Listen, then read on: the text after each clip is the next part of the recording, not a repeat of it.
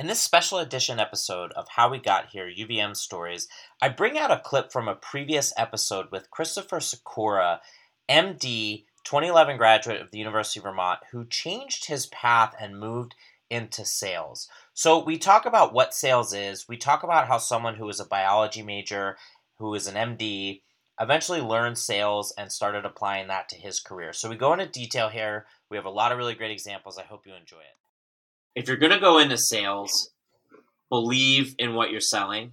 That's really, really, really important.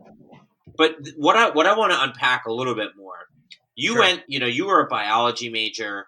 You went to medical school. Your training is in medicine, and, and certainly that lends a categorical expertise in terms of the product that you're selling.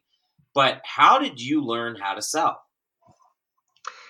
It was something that even in college, even at UVM, I started to learn because my sophomore year at UVM, there was actually news that fraternity was coming to campus and that they were actively looking for, you know, UVM students to start a fraternity.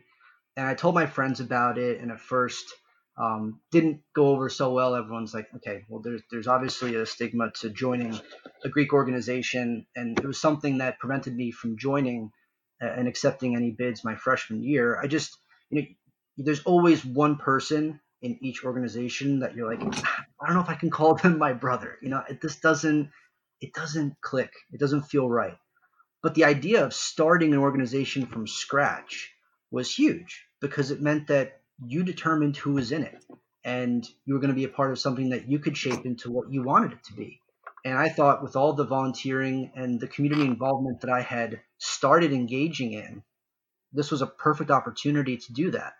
And when you start to sell people on an idea, you know, the idea of joining a fraternity comes with a lot of these cons, these, these things that people, you know, associate with.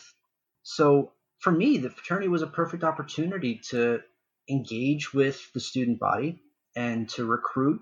And when you're recruiting, you are selling people on an idea and you're making friends and you're building relationships in, in a different way. And then yeah. in, in medical school, you know, went off the wayside. Just real quick, I one thing I want to add there, it's you know, we're all in sales, and that's a really perfect example. So we we say that phrase, quote, we're all in sales very lightly, but this is a very tangible example for people who don't quite get that concept. Sure. You need to convince, you're trying to convince, you know that you have something valuable, a membership to this fraternity, it's friendship, it's a, a lot of different things, connections, networking.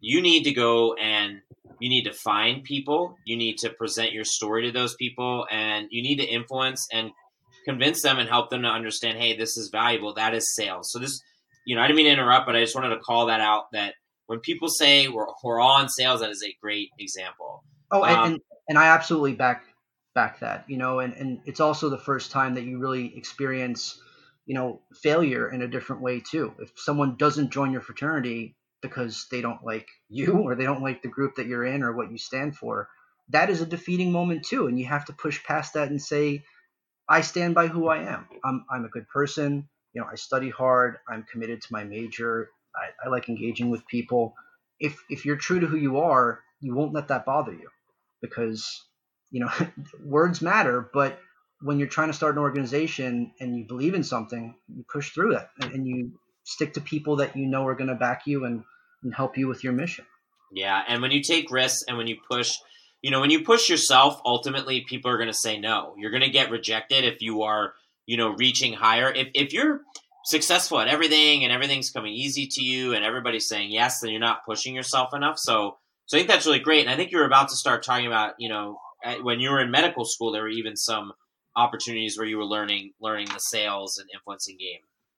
Well, I, I think it was more over the, the summers when I was rotating, you know, locally, and you have to convince a patient that the treatment that you're prescribing or the treatment that's being implemented is the right one for them. And you are selling them on the idea that the medicine that you're prescribing is going to help them if they have that condition or or that nothing is necessary and they don't need medication. So again, the elements are, are really there. We again, I like to bring up the active listening. You have to really listen to a patient. You have to consume their story, pay attention to the details, and then you present a solution. That is Yeah. sales. You identify a problem, you figure out if can I solve this problem with a product or a service or whatever it is that I have today, and you explain that to them and you you work the back and forth. So that's a really great tie into that. Thanks everyone for listening to this special edition of How We Got Here UVM Stories. Please, please, please consider sharing this with a friend or subscribing because I've got so many more of these and full length episodes coming soon. Have a great day.